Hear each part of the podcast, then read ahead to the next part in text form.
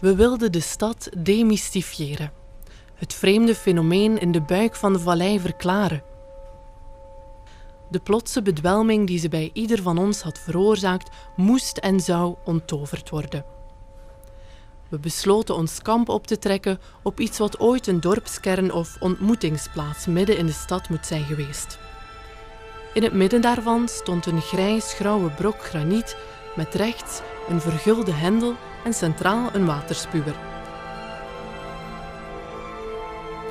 Nog voor de duisternis inviel, sloegen we ons ondertussen schaarse proviand op in een van de huizen.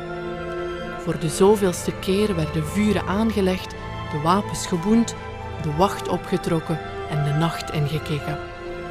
We sliepen met het hoofd op een kier en we dachten aan onze verloren vrouwen en dochters.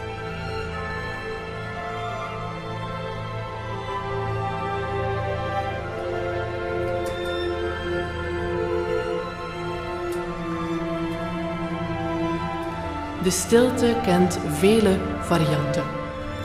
Zo was het tijdens de nachten in de open vlakte buiten de stadsmuren ronduit verstikkend geweest. Een vloek die zo lang ze duurde ons in een wurggreep de adem afsneed. Maar eigenlijk is de stilte niets anders dan verhoogd luisteren. Het horen van de leegte tussen vertrouwde of nieuwe geluiden. Stilte brengt een keten van associaties op gang. En het zijn die gedachtensprongen die de kleur van de aanwezige stilte bepalen.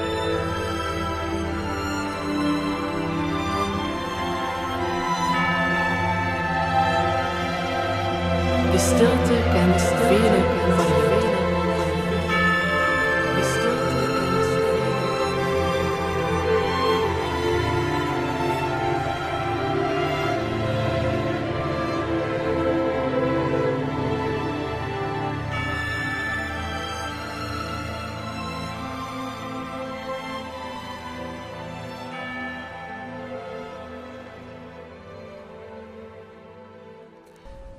Na een zoveelste nacht in de schijnbaar oneindige leegte gebeurde het onwaarschijnlijke.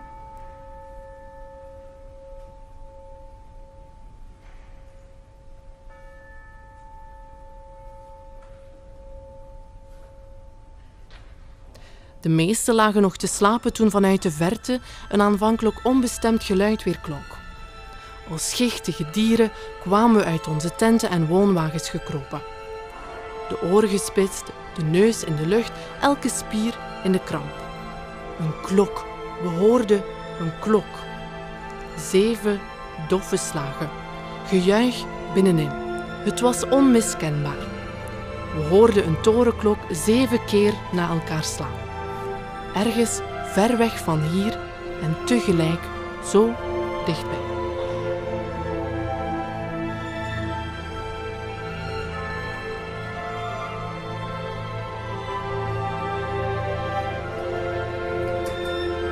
De laatste zaken werden ingepakt, op karren geladen en aan een laatste inspectieronde onderworpen. De barre winter was over haar hoogtepunt heen.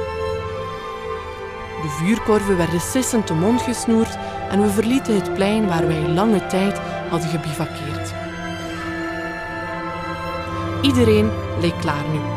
De expeditie vond haar tweede adem en de toekomst spatte open als een beursendruif.